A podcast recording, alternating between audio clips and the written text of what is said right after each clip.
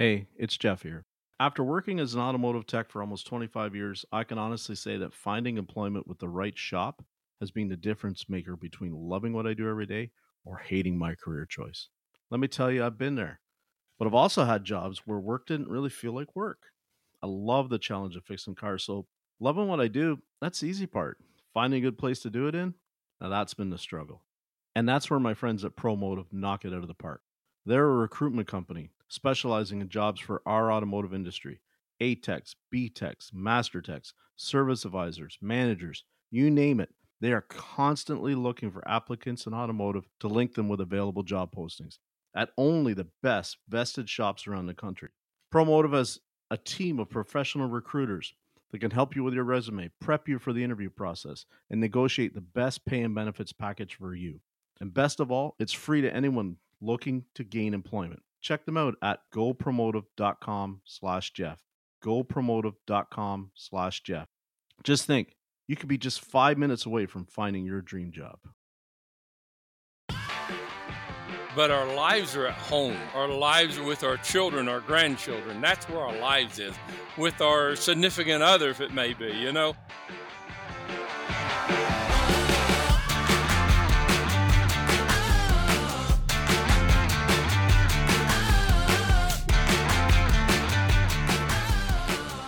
Good evening, ladies and gentlemen, and welcome back to another exciting, thought provoking episode of the Jaded Mechanic Podcast. My name's Jeff, and I'd like to thank you for joining me on this journey of reflection and insight into the toils and triumphs of a career in automotive repair. After more than 20 years of skin knuckles and tool debt, I want to share my perspectives and hear other people's thoughts about our industry. So pour yourself a strong coffee or grab a cold Canadian beer and get ready for some great conversation.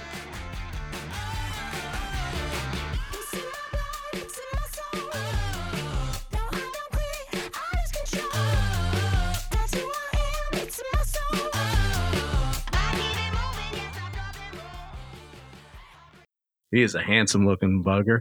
We know him as uh, Buckaroo Bob. Some people know him as John Firm from John Firm Automotive. John, say hello to your adoring fans tonight. Hey, folks, it's great to be here. I'm blessed and I'm excited about our conversation tonight. This is going to be cool. Yeah, this is We're going to open up a can of worms, man.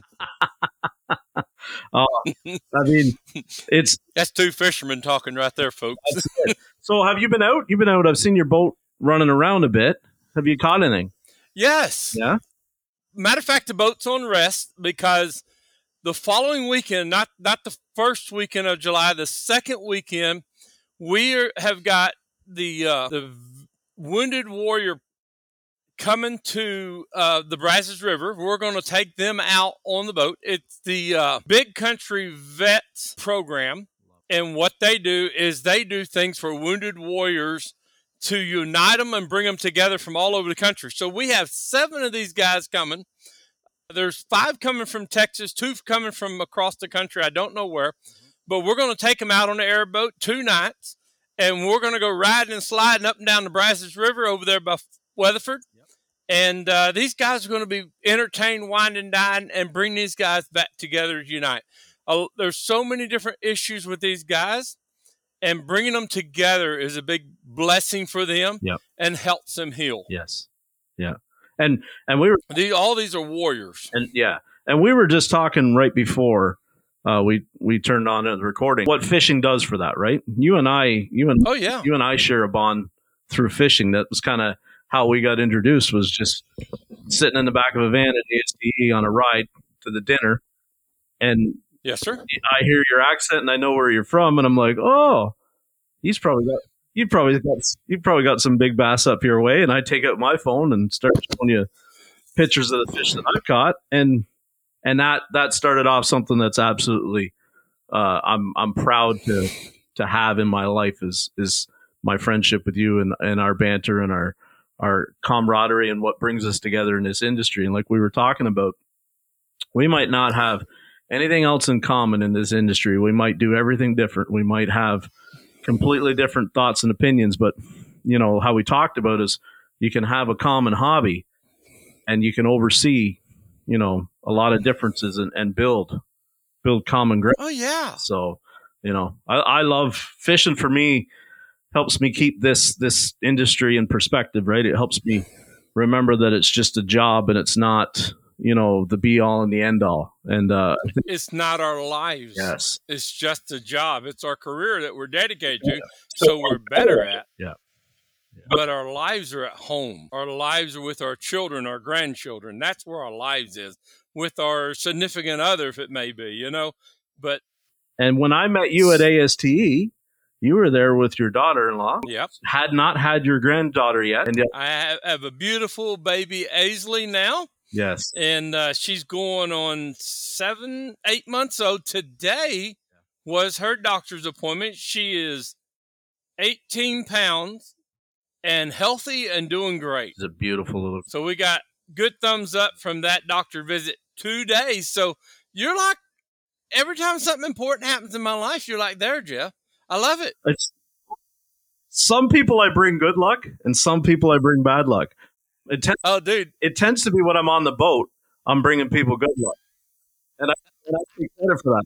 Sometimes when I'm at work, I bring people bad luck, but you know that that's just you blame it on the industry. You don't blame it on me. Well, I think at work we do bring good luck because this is my thought because we catch that stuff where that customer could be broke down alongside the road and we can fix it inside the shop. Whether they accept our good luck or not, yes. That's on them. Yep. We just offer them great opportunities not to be stuck alongside the highway. Mm-hmm.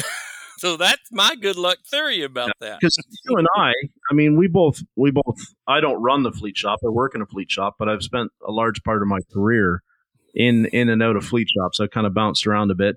And tell us a little bit your your business because you you are exclusively fleet. You do not really take on uh, just Mrs. Smith with with her minivan or something, right? You predominantly no, I can't. Yeah, you predominantly specialize in fleets, and and I think that's that's fascinating. And, and tell us, give us the give us the audience where you where you are, the name of the business, and and kind of give us the backstory on why you went that way. Well, as we started off, Firm Automotive is the name of the business. Okay. We're in Fort Worth, Texas, and uh, I've been in business well over 30 years. Okay. And um, for 15 of those 30 years, I was like the rest of the mechanics that we know. Anything that came and landed on that driveway, I was going to work. Ego was big. I was Mr. Wonderful. I'm going to fix anything I can fix it. It's just nuts and bolts. Yeah. You know, and the hard ones are just a simple walk in the park. No big deal. We fix them, you know? And then a mentor of mine told me he one day, he said, Why don't you focus on what you're good at? Well, I was pretty good working on diesel trucks. Mm-hmm. So I started working on a lot of diesel trucks. I got to be known into Dallas Fort Worth and then I got known around Texas as the guy that works on diesels, and his whole shop is all about diesel. And then I started looking into every time you worked on a retail customer, you have to spend an hour explaining, upselling, working with, and then arguing about why we need to do this. And it, it's it's a process that I was tired of. It, I wanted something simple, and I started working on this this one fleet of trucks that had had 32 diesel trucks in this fleet. And I said, oh, wow, man, this is so much easier. I call boss man up. Boss man, this truck needs this. Boss man says, when is it going to be ready? Well, I didn't hear that. All I said here, fix truck. So I, that about the 18th year, I started changing things. And then I said, you know, there's more to this industry than just me, you know, I'm I'm in a little shop here on 28th Street. I, I all these people coming in, and then and I heard about an association, and I I joined that association. Get involved. You know, that association at the time was AASP, and I got involved in our industry. It, yeah, it's an association, but the great thing about the association I got training coming. I'm training on how to work on this car and work on that car, and I'm I'm learning how to do all this. And then old Rick White comes to town, and he's doing an AMI class, and I go, ah, I'm, ah, I need to learn how to work on cars. I know how to do that. I need to learn how to run my business. Let's see if this guy's teach me. So I went to one of his classes, and it was it was about KPI. Well, I didn't know what KPI was. You know, as far as I knew, the guy had some kind of popsicle he's wanting to sell. Unbeknown to me, It was truly a Kool Aid you had to drink. And I drank his Kool Aid. And I hungered for more of that knowledge on how to be running my business than working in my business. I started taking all the AMI classes I could take. There's a lady down in Houston, Texas. Her name is Betty Joe Young. That lady taught business management classes with CarQuest Technical Institute for years. And that was the beginning after Rick White. That was the beginning of me changing. And it just grew and grew. And, and you know, my technician, when I was out there working with him, Craig, he would say, I don't want you outside.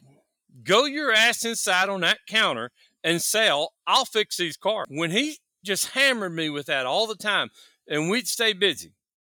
And I said, wow, there's more to this running a shop than working in the shop. So I finally landed a coach. I went to a coaching company. I worked with them. That was ATI for four years. I dedicated.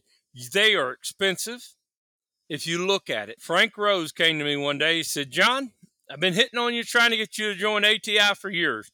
He said, I want to see your numbers. I want to see what you're doing. I said, all right, Frank. So we went back there and we looked at my numbers. Frank Frank said, John, I know you're greedy. You're as greedy as I am, but you're leaving a hundred grand on the table.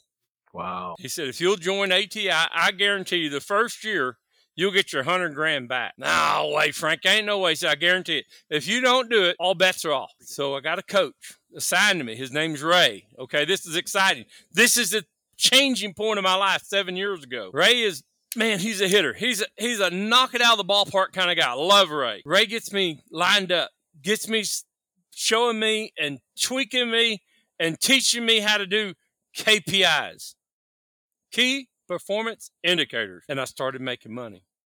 At the end of the year, I called Frank up. I said, Frank, you lied to me, buddy. Well, what do you mean, John? What do you mean? I said, You told me I'd make 100K. He said, Yeah, I know that. You can do that. I said, Frank, it's 180. it's 180,000, francs. So I met my obligation with ATI. Me and Rick White's been hanging out, been hanging out for a while. And Rick says, You gonna come? You gonna come? Come on, let me be your coach. I said, Rick, I got a promise with ATI. I got to finish it out with them. COVID hit. Yeah. Oh, everything went to hell in a handbasket in COVID. I know. But Rick White kept plugging, kept making it, kept making it, you know. My business just kept booming because I had two essential businesses with over 100 vehicles in each one of their fleet doing business with me. Kept me rolling. 19, 20, 21 was record years. 22, I hit a goal of $2 million. Rick White helped me get to where I was. But one of the tricks, I got to take you back. I went to a training class at ASA Colorado Summit. Cecil Bullard was in this class. He's teaching. He said, John, this is the story. I can stand up here for two hours and teach you all kind of great stuff. But if you get down to the realistic of it, you're going to absorb 10 minutes. Man, that's a nugget right there. So every time I go to a training class, I try to find that nugget that that instructor is going to teach. They don't let you down. You'll find that nugget every time. And I, I thank him for his wisdom on that. But let's go back to how Firm Automotive got into fleets. Yes. Now I told you about that fleet of diesel truck we was working on, and I said, it's got to be easy. So I started looking around for another fleet of vehicles, and this this beer company that delivers around here, they had 200 vehicles, Toyota pickup trucks and Toyota Priuses. Mm-hmm. Now I'm a guy that works on diesels. Yeah. But I'm fixing to learn how to work on Toyota pickups and Priuses. for a fleet of 200, yeah, I think I would. Uh, yes. For sure. Yeah. Okay. So now you're focused on one make, one model, one design. Okay. And then I got this other fleet that was communications, okay, internet type stuff. They had 175 bucket trucks, 75 of them gas, 100 of them were V10s. Yes. I got two vehicles. So now my shop's working on four vehicles. You know, when you narrow that population down, now all the fantastic, wonderful specialty tools that you need to buy just went away because you don't have all the specialty tool needs. I started seeing all this. So when I went to a training class and shared my numbers with people with the general automotive shop repair, they, oh, you're lying. You're full of crap. There's no way you can do that. You know, I'm averaging seven vehicles a day. Yep. My average invoice was probably back in 900 $800. You know, ah, there ain't no way. You're full of crap. You can't do that. You know, I was doing it, Yep. you know, and I was happy. I'm working eight to nine hours a day, and, I'm not working on Saturdays. God, I, I, when I quit working on Saturdays is when I went 100% fleet.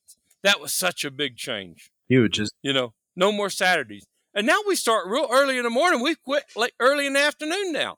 You know, so you got more daylight for for stuff to do after hours. That's what I love, right? If I could start, my technicians love that. yeah, if I could start at five a.m. and be done at two, I'd be a happy boy. I would.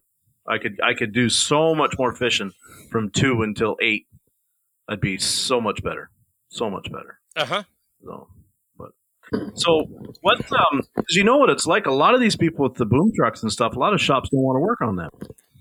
They're scared. Yeah, You know, the liability involved, the insurance that you have to have to cover these trucks. You know, that's pricey. Okay, so that's something you got to charge to to pay for the insurance. If you're not charging a premium rate to work on a bucket truck, okay, you can't cover the insurance you got to have to, to work on it in case something happens to that employee in that truck. They're they're going to come back and talk to you. yeah. So that was uh, when you when you went to full fleet. Did you have to scale up the operation? Like you said, you had you had a tech, Craig. How how big's your operation now? How much is on staff for for John's Automotive? I have eight on staff. I'm I'm short one person right now. I have an opening for one person, and that's going to be my general service tech. Okay, I have two service riders, and everybody else works out in the shop. We do no field calls. I I've learned that if if you got to go out in the field, it's usually for a flat tire, jump start. Yeah. That's simple. Yeah. But if you want me to go out and do a tune up, we can't do that. It's coming back into the shop. So I, I need to have eight people all the time to cover all the needs that are required of us. I can't take on another fleet today. One of the fleets that's doing business with me has to go away to bring another one in. So, what I'm constantly doing, a friend of mine told me this story. John, when you're doing fleets, they're kind of like dating girls. You know, you might be going steady with one a lot, but you always got that spare over here on the side that you're sending flowers to and sending cards to, and you're telling her, hey, I sure do like the dress you wear, Yes. you know? Yep. Until you can get all three girls in the same room coming in, you keep a fourth and fifth one out there in the woods still. Yep. You know, because they got to know who you are and where you are. And then one of the three go away, you pull up a spare tire and put it on, you keep rolling. Because And I that's my philosophy about it. It's a spare tire theory. because we see it. We see it. That's what happens when you use wire headset. They just fly. we see that happen sometimes. You, you can do everything right, and it's just somebody in the, in the accounting that, that wants to make a change, right? And all of a sudden, you're you're left out of the party. So I understand Exactly. exactly where you're coming from. You got to have those other people. They got to know who you are. You got to be invested in, like, oh, so how is that shop treating you? Oh, that. Sorry that didn't work out for you. You know, we we've handled that before. Had a quick turnaround. Just little conversations like that. I mean, I've seen our business really grow in the last two years because it's just that situation of just trying to show them that we're not any better or any worse. We just we're to make you maybe a bigger priority than they're making you. Right? I mean, you want to think that you're the best option for that customer. But at the same time, we don't go around badmouth and saying, "No, they shouldn't have done this." No, you can't. No, We- I agree with you. we just we look at it as like, well, we really want to make you a priority in our business, and I think that I guarantee you, if you're in the fleet business and you're in the fleet business and you're down the street from me, uh, 20 miles, and another guy's in the fleet business repairing fleet vehicles down the road the other way, another 20 miles, we all three know each other. sure, We all three know what's going on. Yeah. We all three share the same customers the majority of the time. And sometimes these customers will bounce between us to see who can get the vehicle out the quickest. They're not worried about the price, they're worried about time frame. yes, But you're right, 100% of the time. We, they know us, they know who we are. we can't we can't get everything done uh, at our location, our current situation. We can't get it all done. but we're right now it's not lucrative to necessarily go bigger. So we have to be very diligent about taking care of what we do can take care of. We have to do it to the utmost professional, and that's that's it. One of my employees is dedicated for pickup and delivery. If I can't do it, state inspections, interior, windows, paint and body. If I can't do it, I get it done. Only thing you got to worry about, fleet administrator, is bring the truck to me. If you can't, I will go get it. Yep, we do that too. I will go get it and take it and have it done. My number one job is reduce the stress in your life, Mr. Fleet Guy. I will fix your problems. Let them be mine. This is what I'm in business for. You worry about getting tags on vehicles. I worry about keeping them rolling for you. Yep. Man, that speech right there has gotten me some very loyal customers. Mm-hmm.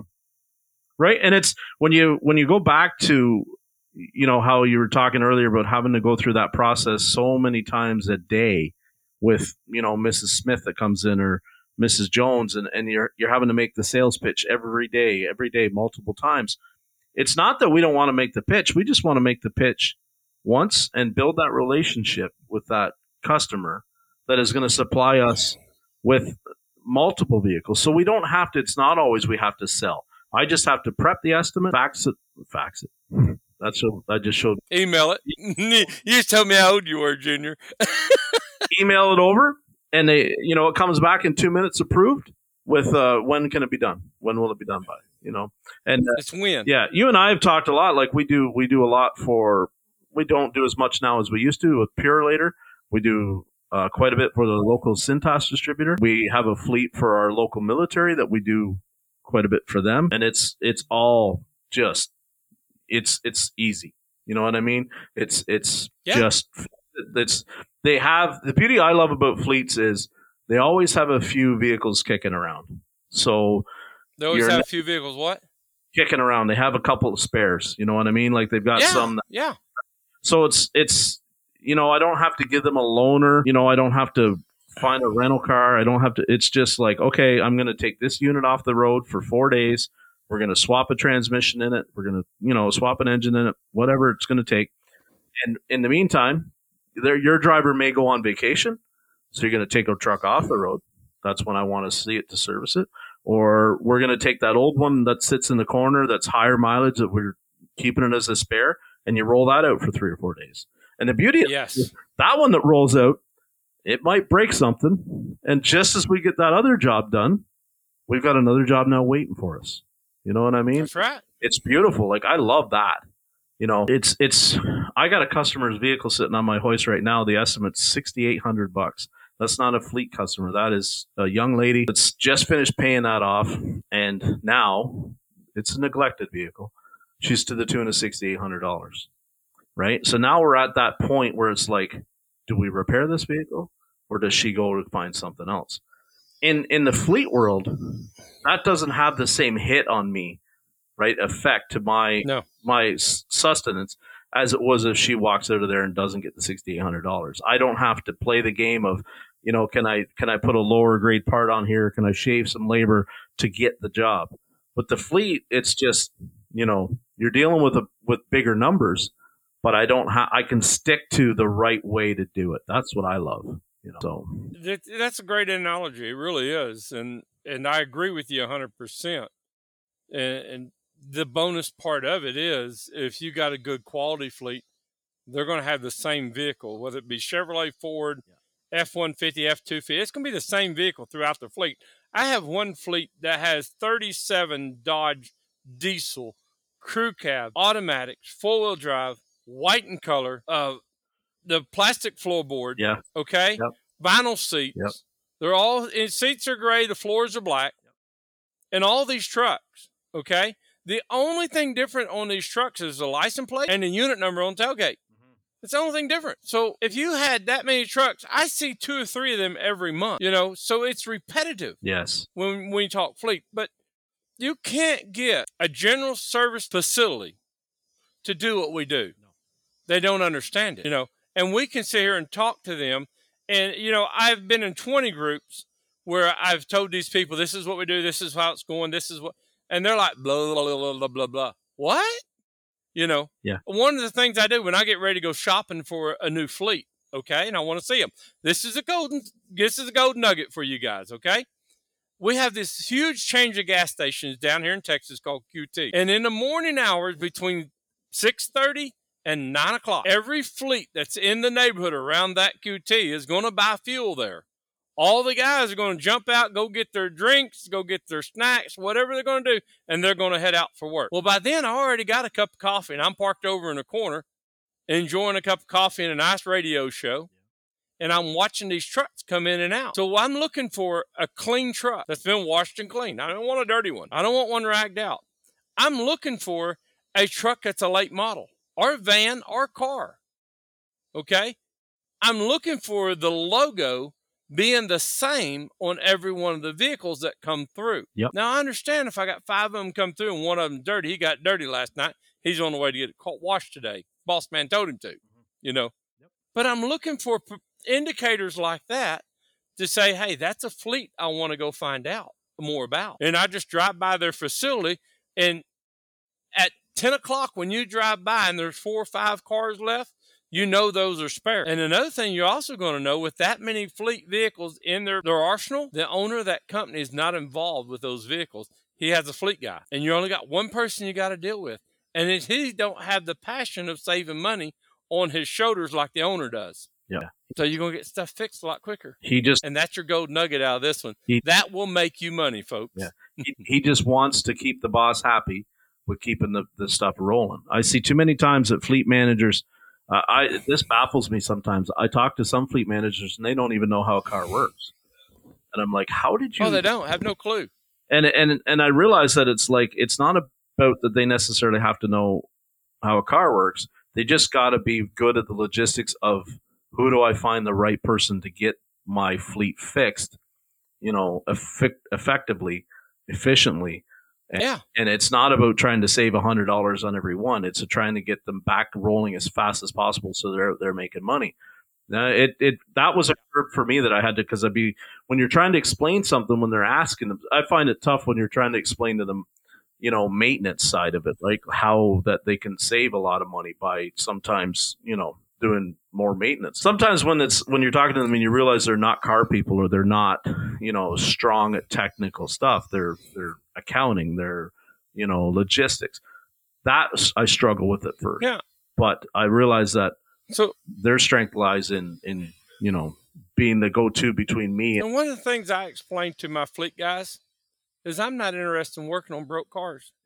I'll work on your broke cars, but if we're not going to maintenance them and keep them up to date on their services, they're going to break. You're going to ruin your budget, mm-hmm. and you're going to call me a bad guy because I didn't do what I told you I would do, which I need to maintain your cars. I need to keep them in good operating condition, or they're going to be towing in left and right around. No, so maintenance, like you said, maintenance, not broke cars.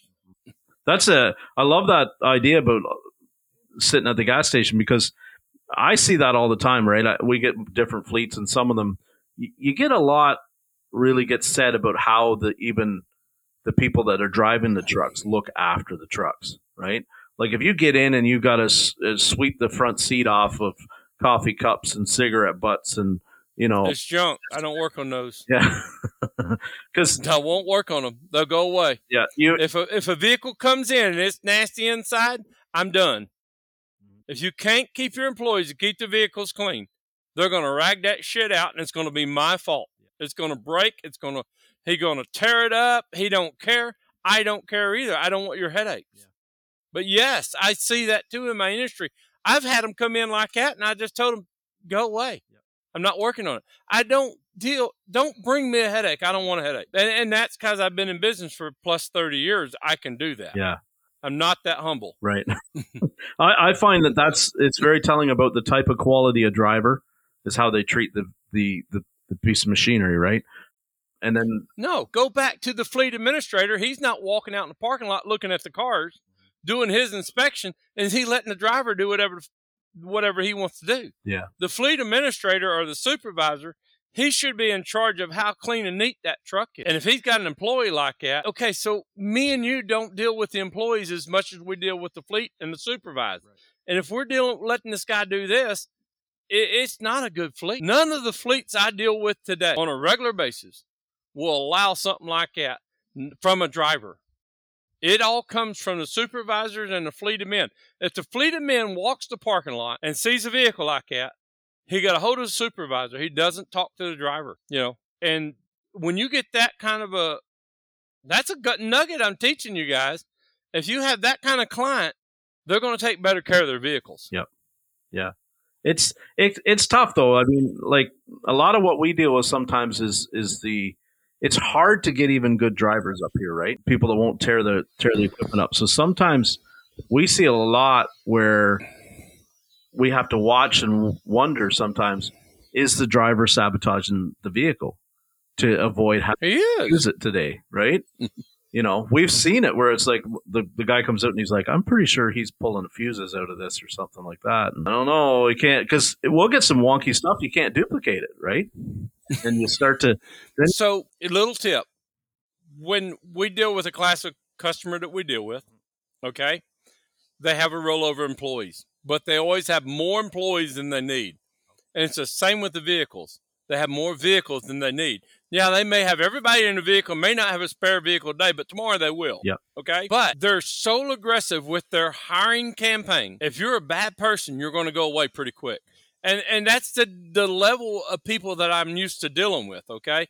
They won't put up with that crap. Yeah. And it's just a changing of the level of what type of customer do you want. You know, this this relates back to my retail experience when I'd have a customer come in where you couldn't sit in the passenger seat because there's so much crap there. Yeah.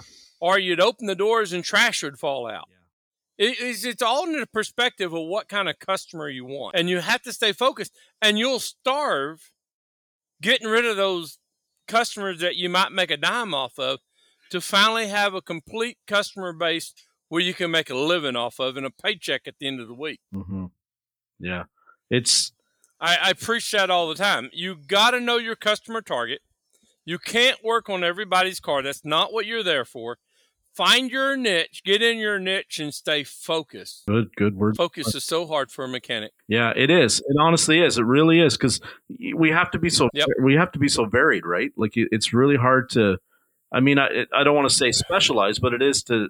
There's always so many distractions. There's always you know you're working on this one and you're thinking about the next one right? Like that that's i struggle with that still to this day. It's, it's yeah. even when the time for me is is time isn't the issue that it used to be it's not the push it's still hard to not know okay i got two more waiting in the in the parking lot today that you know the clock is ticking on and, and i got to get through this and i and i lose focus sometimes. It's tough but you know uh-huh. i'm a better tech when i when i work on on a fleet than i am when i'm working on you know, just independent, whatever one person. Somebody's Volkswagen Jetta. Yeah, I have a, a very no Euro rule. That's that's my own rule. I don't. Hey man, I don't touch. Them. I don't like them.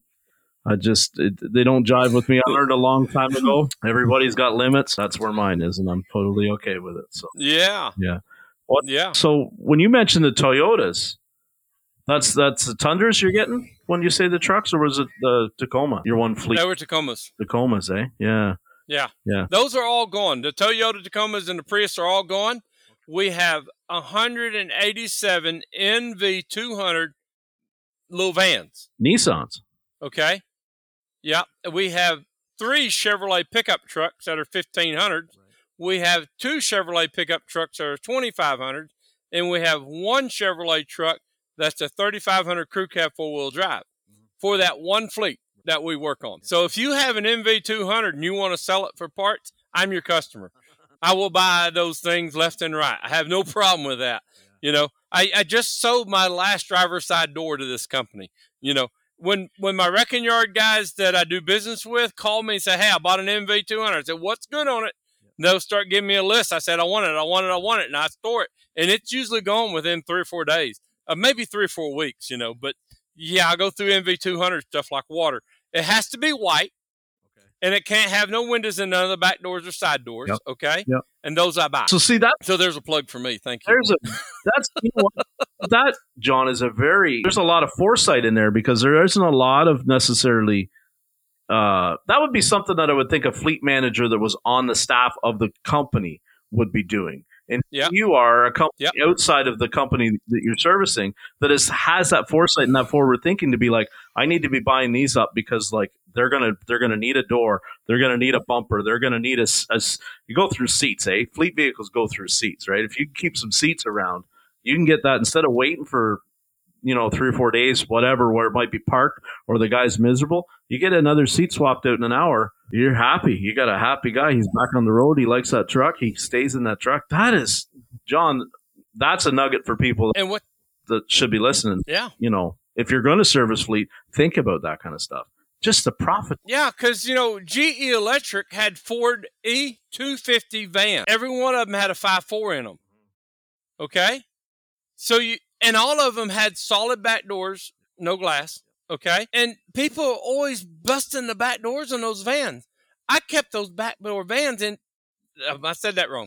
I kept those doors to the back of that van in stock in case something happened. I could swap them doors out in a couple hours and and make good money doing that because I kept them in inventory. I kept that van there for two days for a pair of doors out the door. I made good money on that. Yeah. You know, And it- and it was because I took the money, invested it in inventory to keep it there, Yeah. And instead of then, and the fleet loved it Yeah. that they could get two doors on the back of the van and gone. Yeah. And then you could put those two doors back in the corner when you got some slack time. You put some new latches in them, some new hinges, new whatever, right? And you touch up the paint, knock it down out, and you put it on another one. Ninety percent of the doors got fixed and painted and hung there waiting. Yeah. Yes. Love it. Yeah, that was never a problem. Oh, brilliant, Hmm. brilliant, brilliant, brilliant. Yeah, it's if we had the larger facility, we would do a lot more of that kind of stuff. Right now, like for Oh yeah. like Cintas, we've got six of theirs uh, parked on our lot right now, and we're pirating parts off of two of them, uh, which have been because the engine's gone, transmission's gone. They're high mileage. You're not going to put any more money in it. But we we've Right. now we just took a delivery of a brand new 6.8 V10, and it's going to start going into one tomorrow. And you know, it's been sitting there waiting for the engine to be, you know, supplied. There's, we got major part shortage up here, but we'll get cracking on that. Who'd you get your V10 from? So there's up here. There's a big trucking company called Rush Trucking, and Oh, I- Rush. Okay, yeah, we have that in Fort Worth. Yeah.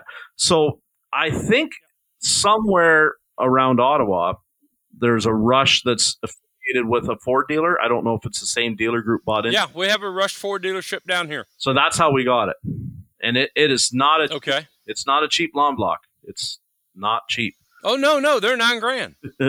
it's more than that up here. the exchange Is it really thirteen something. yep, thirteen? Oh, that's cheap. That's real cheap. That's before you, that's before you do the labor, right? So I mean, uh, yes. and but we've been we've been picking away at these three these three trucks out back, getting little parts off it. Like we needed a you know intake runner manifold control valve for the V10 the other day. We had one dead out there. We needed one because it was actually shorted together and kept blowing a fuse. The fact that we can keep those on the lot and just start to pick parts off them as we need them to get them keep them going as they're trying to upgrade this fleet and get a few more new units because we've got guys that want to buy new trucks and we just can't get them. My own boss, Oh. you know, wanted to get a couple transit 3500s. We had to go all the way to Vancouver, the West Coast, to buy three transits to drive. Can you bring up stuff from the states and use it in your fleet? Do the emissions meet, or is it too much of a pain in the butt like Shane and his motorcycles? It's yeah, it's the emissions is not a problem. It's Uh huh. it I, by the time I think you you do the the transfer and the and the all that jazz, I don't think my boss wants to get involved in it. It's not feasible. No, it's Yeah. It it was like I said. We he he flew three bus drivers out to Vancouver, went to a Ford dealership, got in three transits.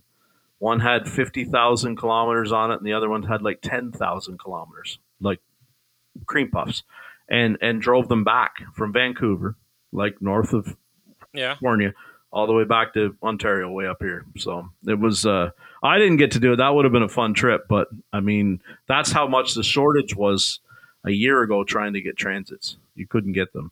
Wow. So you know, it's uh, Yeah. it's Well, our shortage on one-ton dualies around here is real big. yeah, Every dealership gets a one-ton dually in, uh, crew cab.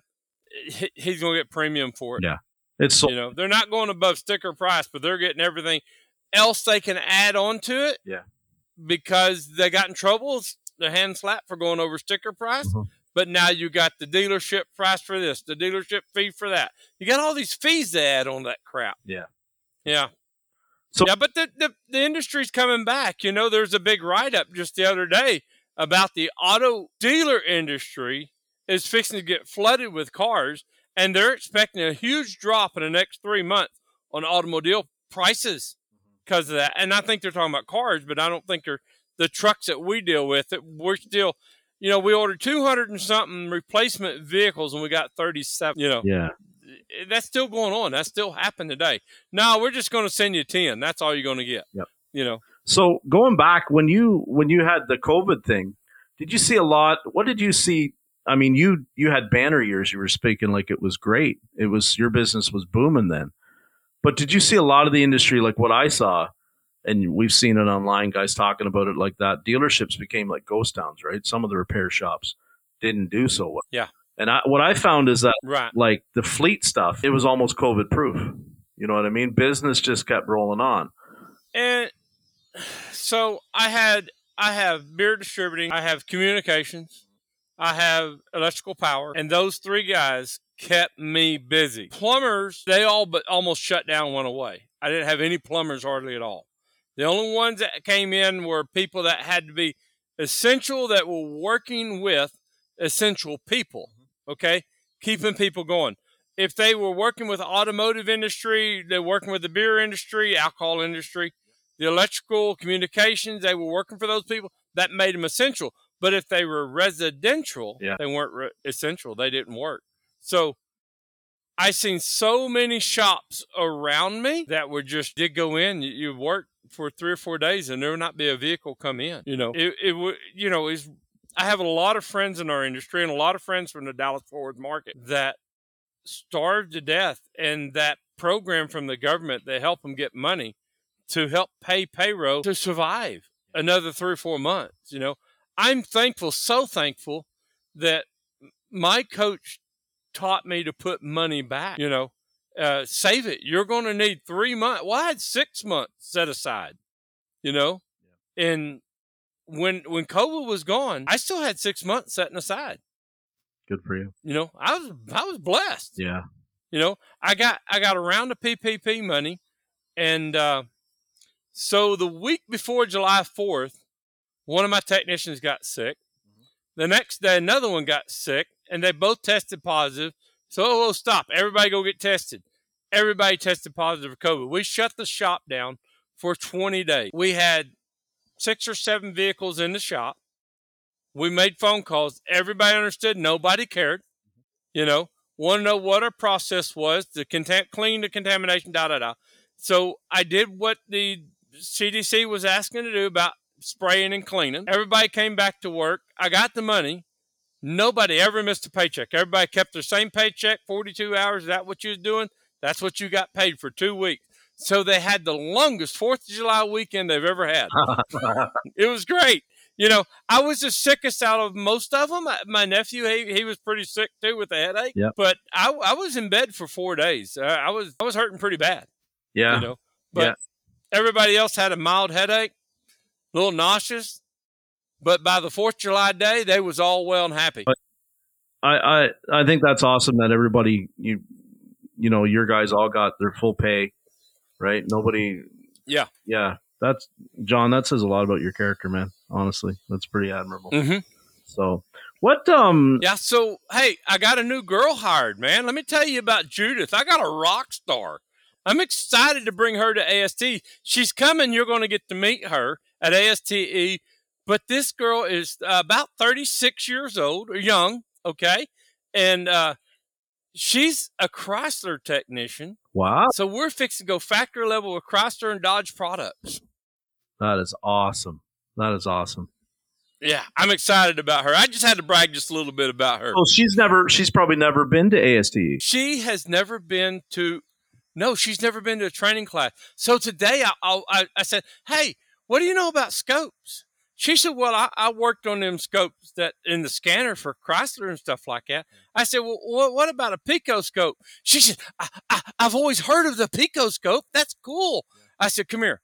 So I pulled the drawer out of this toolbox that has all electrical crap in it.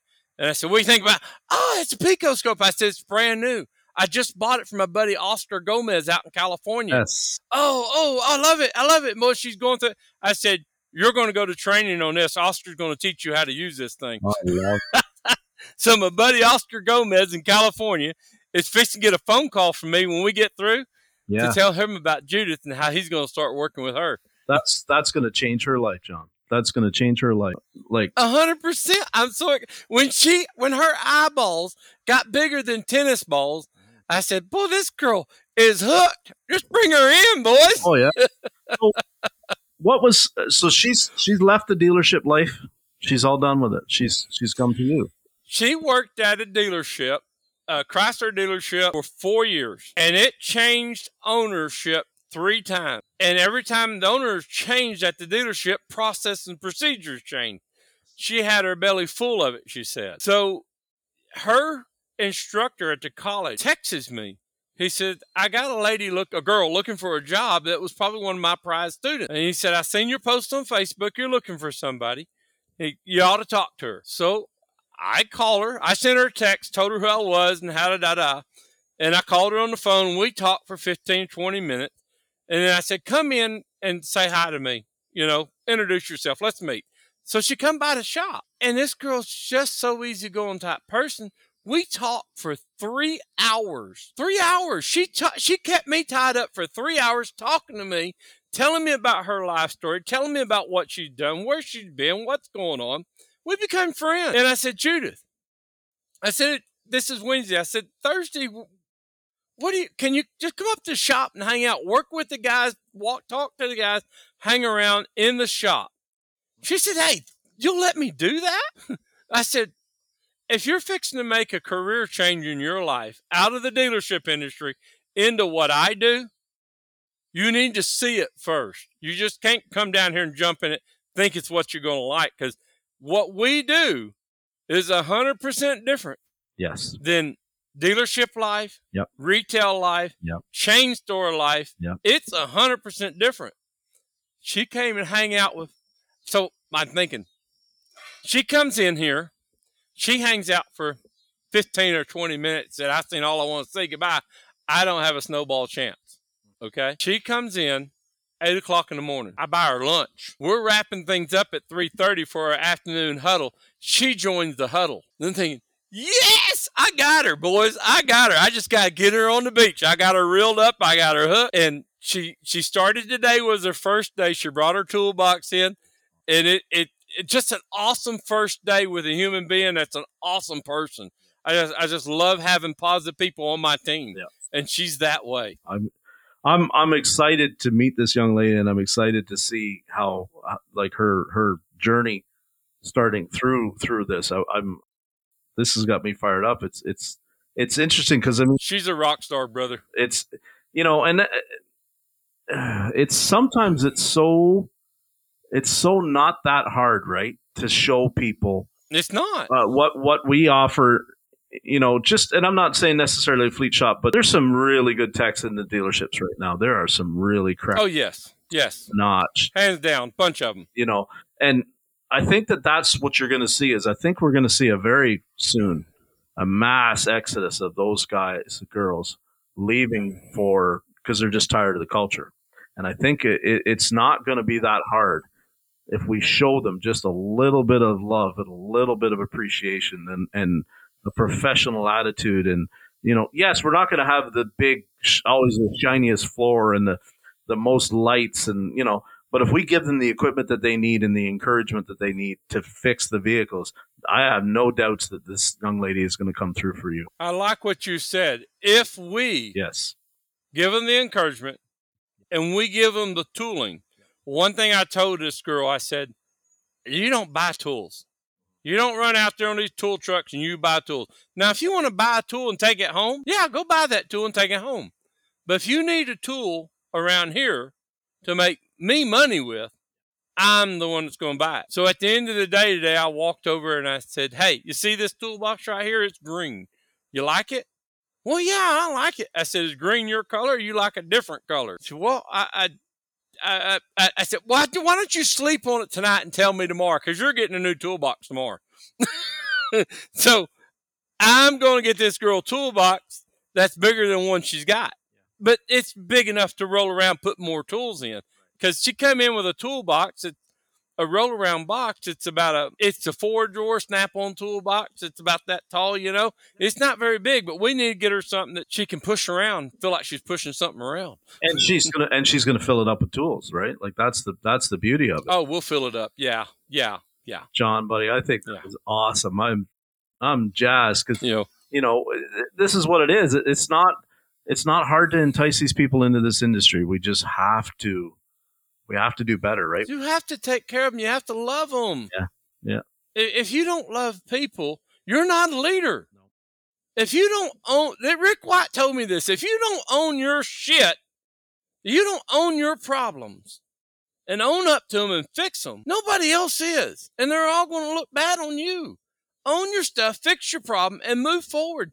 Keep moving forward. Keep plowing forward, and keep loving everybody. Yeah, because you, I mean, you guys, you, nobody knocks it out of the park 100 percent of the time, right? You guys have you guys eh, No, We all- no. we all get trucks that, that are difficult. We all get cars that are pr- problematic. We all get, you know, things change. Clients come and go. Like it all changes. Eh, but the people, Yes. the people that you have for you is who you want to keep, right? I've seen too many times that the, the, yes. the, the staff has been sacrificed for the customer. And I realize that without the customers, we have nothing. But I always drew the line at like, I don't want to see staff sacrificed for for a customer. And I think that that's that's Right. that's something that a lot of people are like, well, what does it mean by that? Well, when somebody does something, makes a mistake, we're all human. We all make mistakes, and I'm not saying that the, you know everybody should get away with anything. And if they make a mistake and it's a big one, that you're, you know, you have to keep them.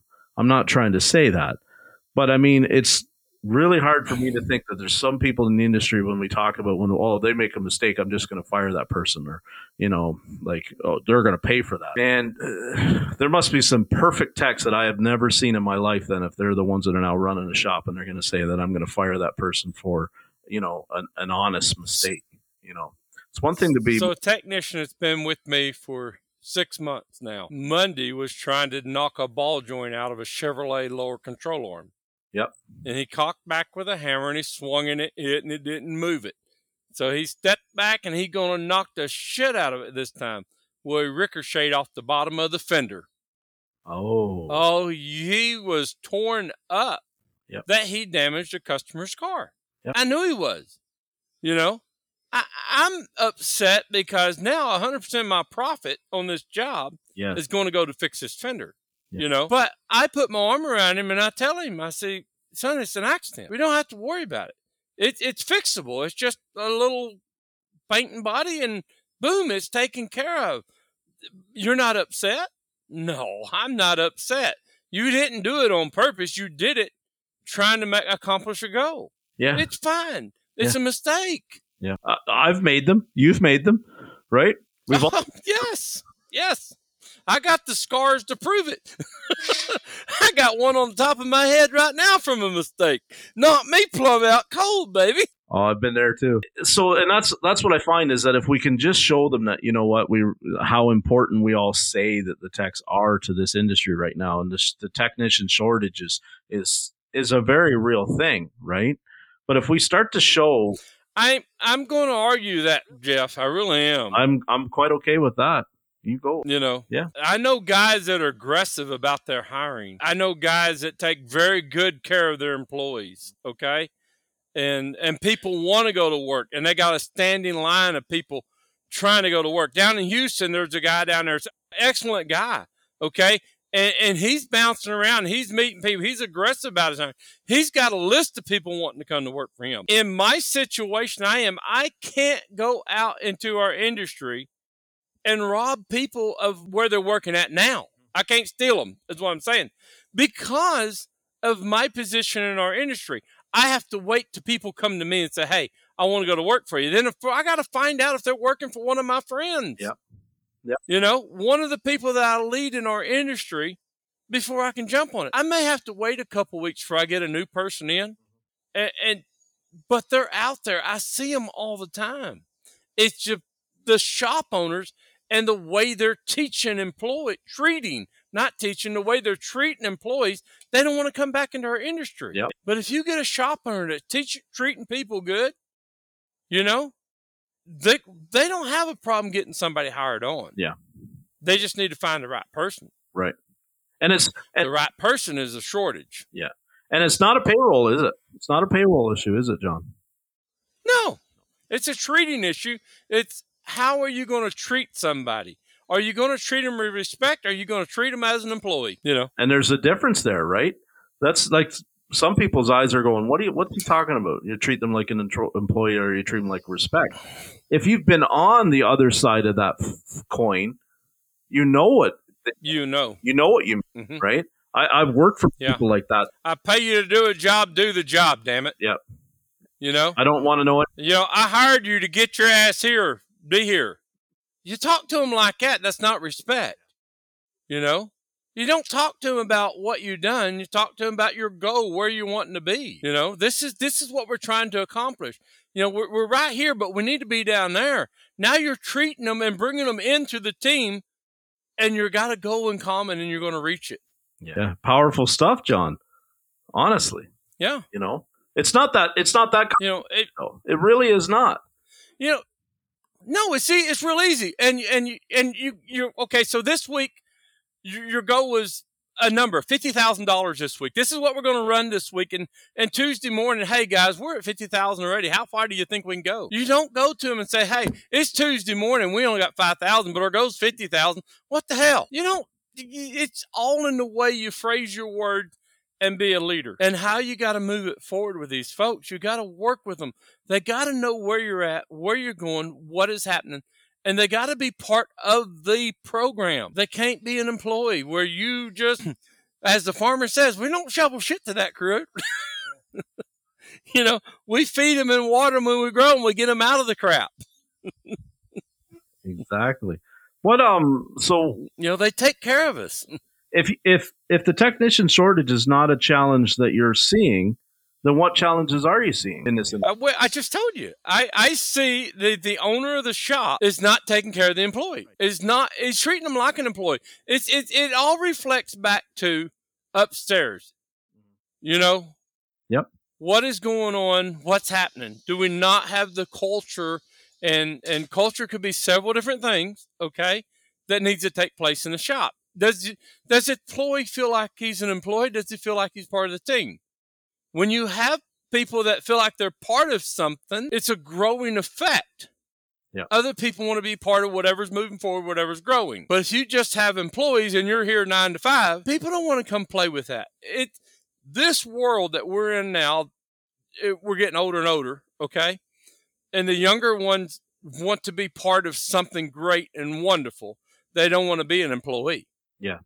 But they can work from home and have the comforts of their home and draw more money than sweating out in your shop. You got to make them want to be with you. Yeah. You got to want to make them feel comfortable. You got to make them, got to make them happy. You know, if they're upset, you got to find out why. You got to, I want to say interact. Now, I'm not telling you to be their best friend. I'm telling you to be a leader. That's what I'm suggesting. If you want to be a friend, that be a friend. That, I'm cool with that. But a leader is somebody with compassion that can take his team way further than somebody with a bullwhip snapping it on the end of your ass. Yep. Yeah. One hundred percent. Mhm. So what? Let me get back to rephrase the question. What is if if people aren't the challenge that John's facing? What what challenge in the industry is your biggest challenge right now? Like, are you feel like it's the technology? Do you feel like you're having an access problem getting training? Do you think access? Like, I know you and Mr. Buckley are pretty involved a lot lately in, in training and and you know giving people. And you mentioned our good friend Oscar Gomez is a fantastic individual. What a great guy he is. His podcast was to have him on as a guest was was awesome, life changing. Um, the guy's got such an infectious attitude, right? He's just he loves what he does. It's contagious, ain't it? Man, I haven't met in person yet. I've only talked to him on the phone, and he's quickly becoming somebody that we talk a lot. Right? He he was he was redoing a carburetor on uh, like a 1977 Dodge van last week, and uh, uh, I was joking with him, and I said, "Oh, don't tell me that's one of those thermoquads, one of those plus." And he just laughs. He just laughs. He's like, "That's exactly what it is." And I'm like, all of them that I saw were sitting on the workbench because they leaked fuel so bad. Somebody took it off and they put an old Holley on it. And he's like, "But I, I can't do that." He says, "It's got to." So he he showed me when it was done. It was all redone, and you know he took me the results from his five gas analyzer and showed me the before and the after. And the guys, the guys, Right. like a phenomenal asset to this industry right now. And he has such a meek, Yes, loving, caring attitude. Yeah. Yeah. If I don't get a text from him once a week, Yeah. I'll reach out to him, find out what's going on. Yeah. Yeah. He- yeah. Oscar is it wind up being a very meaningful friend to me. Yeah. So you know, and and I love the guy, I really do. So getting back to it, do you think there's a shortage?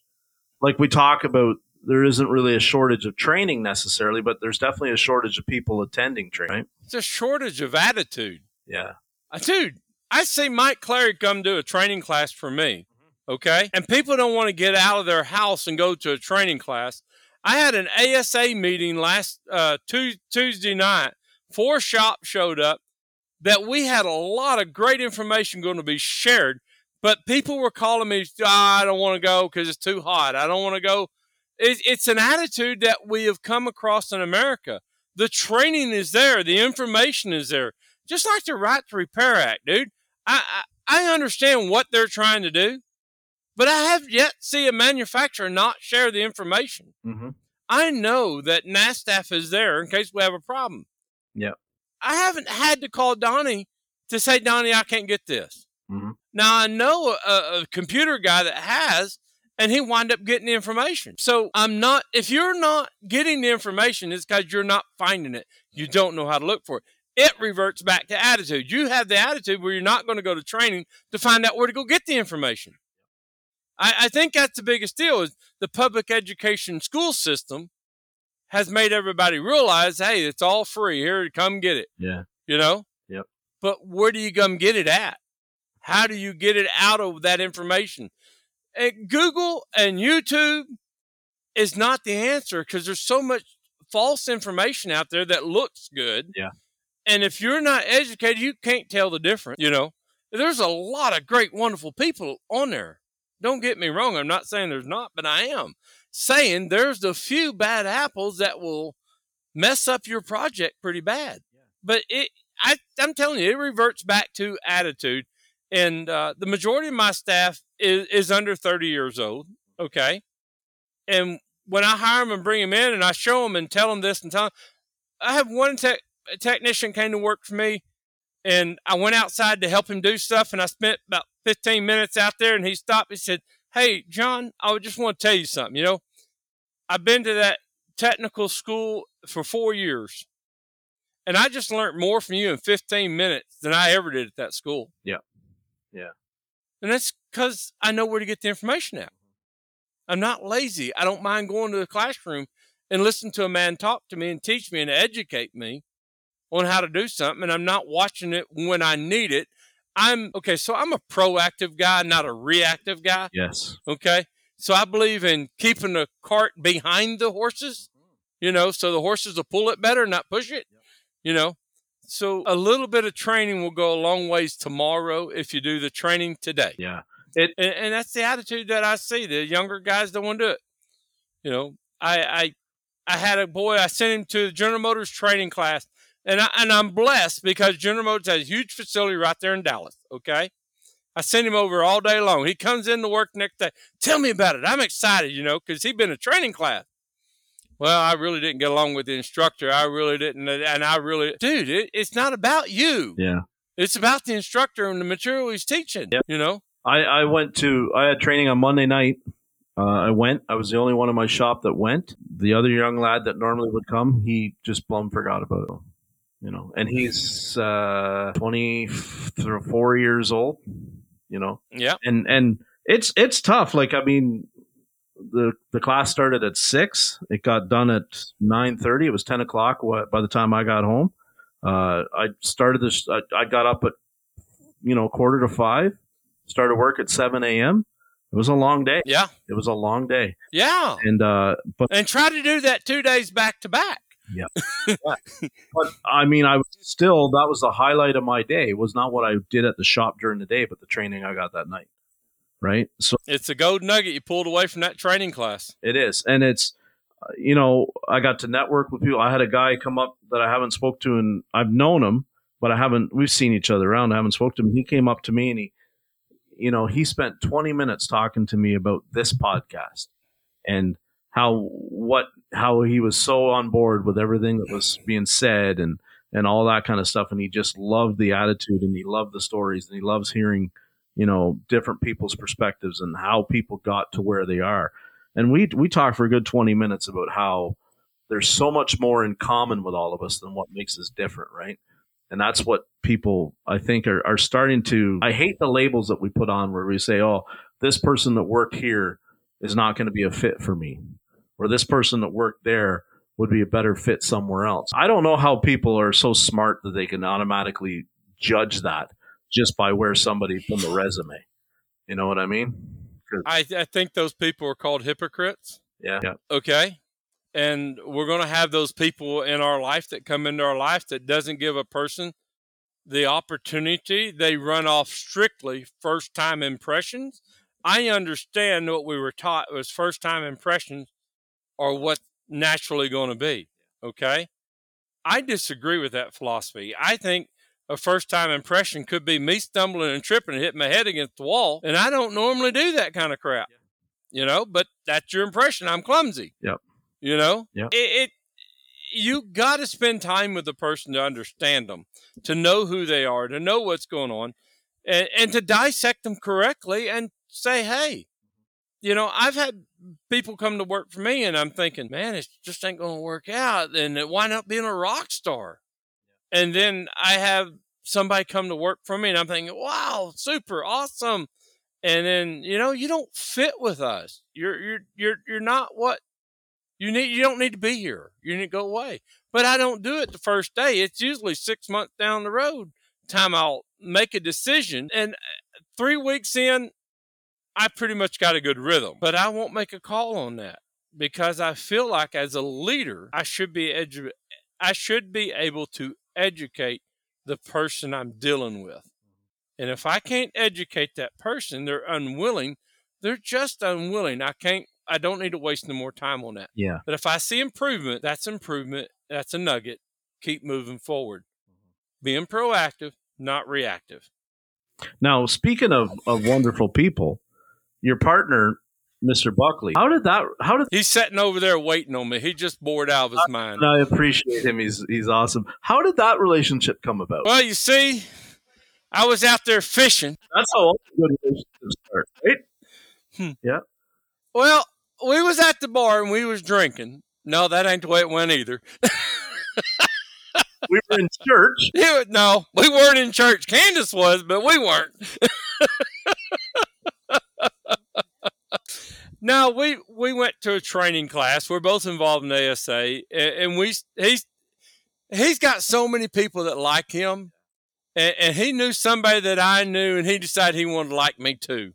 You know, so he he, he pulled me up out of the ditches and, and brought me up, and and I am who I am now because of Jeff Buckley. You know, it's really changed my life and our relationship and who we are. Yeah. What are you doing, Candace? Candace is recording me, We absolutely love the two. but The two of you together are magic. It really is. Like it's it's the hot. you know, it's he says, I, I wait a minute. He said, John, you're just my yin to, you're just the yin to my yang. And I'm, what the hell does that mean? He says, well, you know, you kind of cut up and you're kind of funny and, and, and kind of, kind of dumb. And, and I'm all serious and intelligent, you know? So it, we go together. And, and I don't know how to take that, but I think it's going to be all right. I think I think you might be dumb like a fox. Is how I think it might be. As my grandpa used to say, It's something about a rock, um, like a box of rocks. "Oh, that's not you two. Uh, What's the, what's the what's the goal for the J and J show? What what do you guys want to do? Like, where do you want to see? You know, my goal for the J and J show is to get Jeff out of shop. Yeah.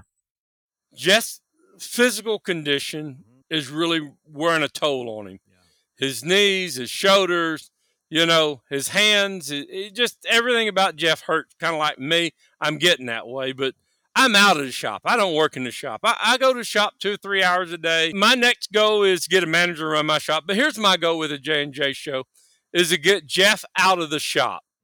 Uh, we still need to do videos in the shop. We still need to use the shop to do videos, but we work on what we want to work on, what he wants to work on, when he wants to work on it.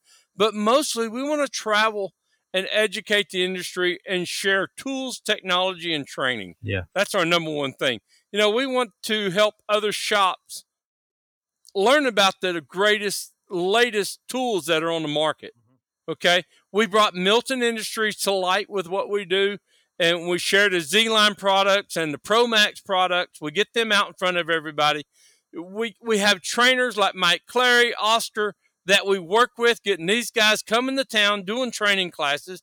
And, and then we do the tools for schools. You know, Yes. what we believe is the passion of getting the latest and greatest tools in our schools so these students can use the latest and greatest tools so when they go to work at a shop.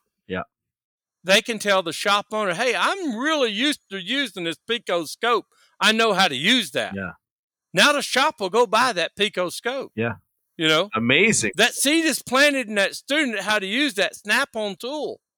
And that shop will buy that to make that technician keep making them money. I think I, And that's where I ring out that cha-ching, baby. I had to throw that in there, Jeff. You knew I did. oh, I love it. Um, And Mr. Mr. Buckley certainly will. We'll have him again. You know, we'll have Yeah, Jeff is over here hollering. I never called you dumb. I never called you dumb. but he did refer to me as a boxer rock. So, so no, he didn't. term of Just my buddy. pretty stones is what he probably meant to say, right? Pretty stones. Mhm.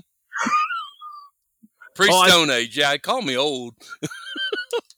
I think I, I saw that little the, what you guys were doing with the with the with the kids in the schools and stuff like that, and I thought that's what I need to be doing around my area, right? We need I need to get my area involved in something similar to that and get them some tools in the in the schooling and because there isn't even a lot of schools around here that have a high school auto shop program, right? It's it's it's hardly being taught anymore. They've been phased out. They've been going away. For years, the teacher taught college, college, college, college, college, not trades. But the trades are coming back.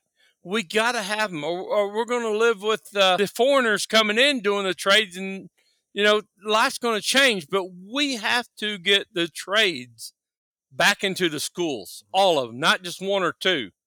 You know, and we got to make sure these people understand that's serious business for these trades to be in the school and you just don't go passing a kid that's in a trade class.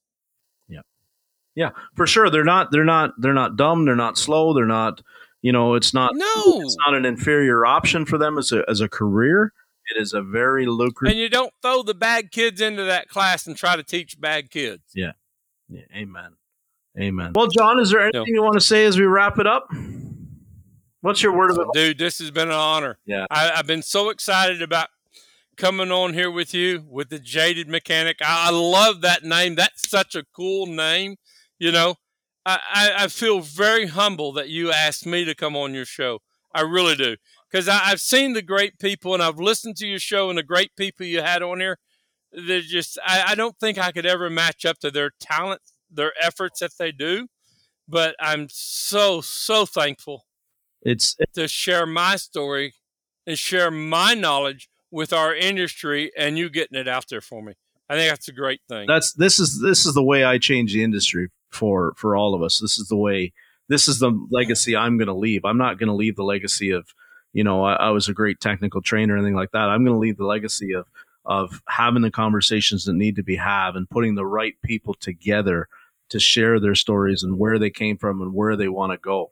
I I can do way more for the industry by doing that than I can any yeah, other way, right? And it's yeah, it's right. it's a jaded mechanic. Our our our good buddy Lucas. That's you know, he kind of he kind of pushed me towards doing that because I said you know two years ago, I'm I'm jaded, you know, and and I still am.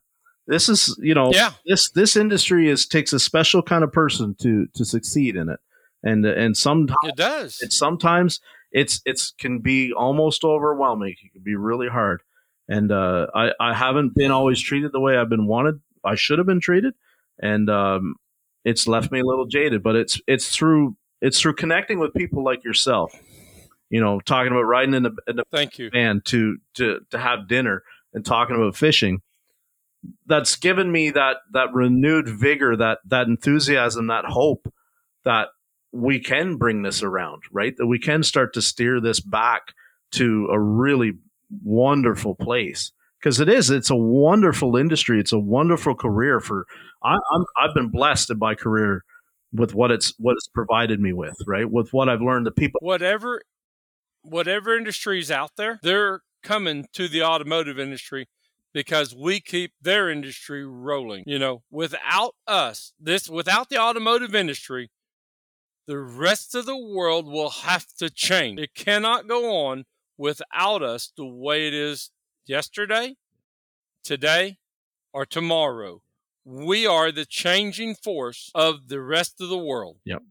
We drive it. We drive. Where where technology begins. They take our technology and put it into tanks, airplanes, and everything else.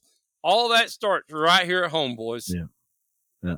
I'm I'm blessed to have met, have met you. I'm blessed to have met so many people, you know, like yourself that are just that that eat, sleep, breathe, love this, right, and want to see it change. And and, I, and I'm blessed to have met you, and I thank you for that. It's uh, I look forward to doing a lot more with you. You know, getting getting the word out and getting this this this love that we have. Changing the industry. Yes. Exactly, dude. And you know, hats off to Mister Mister Jeff, and you know he'll be on in the future for sure. I haven't forgotten him. It was just I got a list of like 50 names on it, and we just start at the top and we start just going down. And and you two are busy. You're you are busy. It's hard to get you guys nailed down, and and and so you know I appreciate you. Now you sound like my wife. she says you're so busy, you don't even have time for me. Yeah. Hey, a little shameless plug. Uh, Uh, you have a magazine that comes out in Canada for big trucks, 18 wheelers and stuff like that. I forget the name of it, but they did a little deal with me a couple months ago, and I came out in June's issue about the emission standards and where we're going with that. Oh, I love it. So love it. yeah, so it's a trucking, trucking, trucking industry magazine or something like that. If you find Yeah, if, so that's cool. if you find the link, I'll try and get a copy. And then, Okay, I'll get it. I got a link to it. I'll send it to you. and then if I can get a, one in print when I run into you, you got to autograph it for me. Oh yeah, you know you got that, baby. Hey, if you could do me a favor real quick and like, comment on, and share this episode, I'd really appreciate it. And please, most importantly, set the podcast to automatically download every Tuesday morning. As always, I'd like to thank our amazing guests for their perspectives and expertise, and I hope that you'll please join us again next week on this journey of change. Thank you to my partners in the ASA group and to the Changing the Industry podcast. Remember what I always say in this industry, you get what you pay for. Here's hoping everyone finds their missing 10 millimeter, and we'll see you all again next time.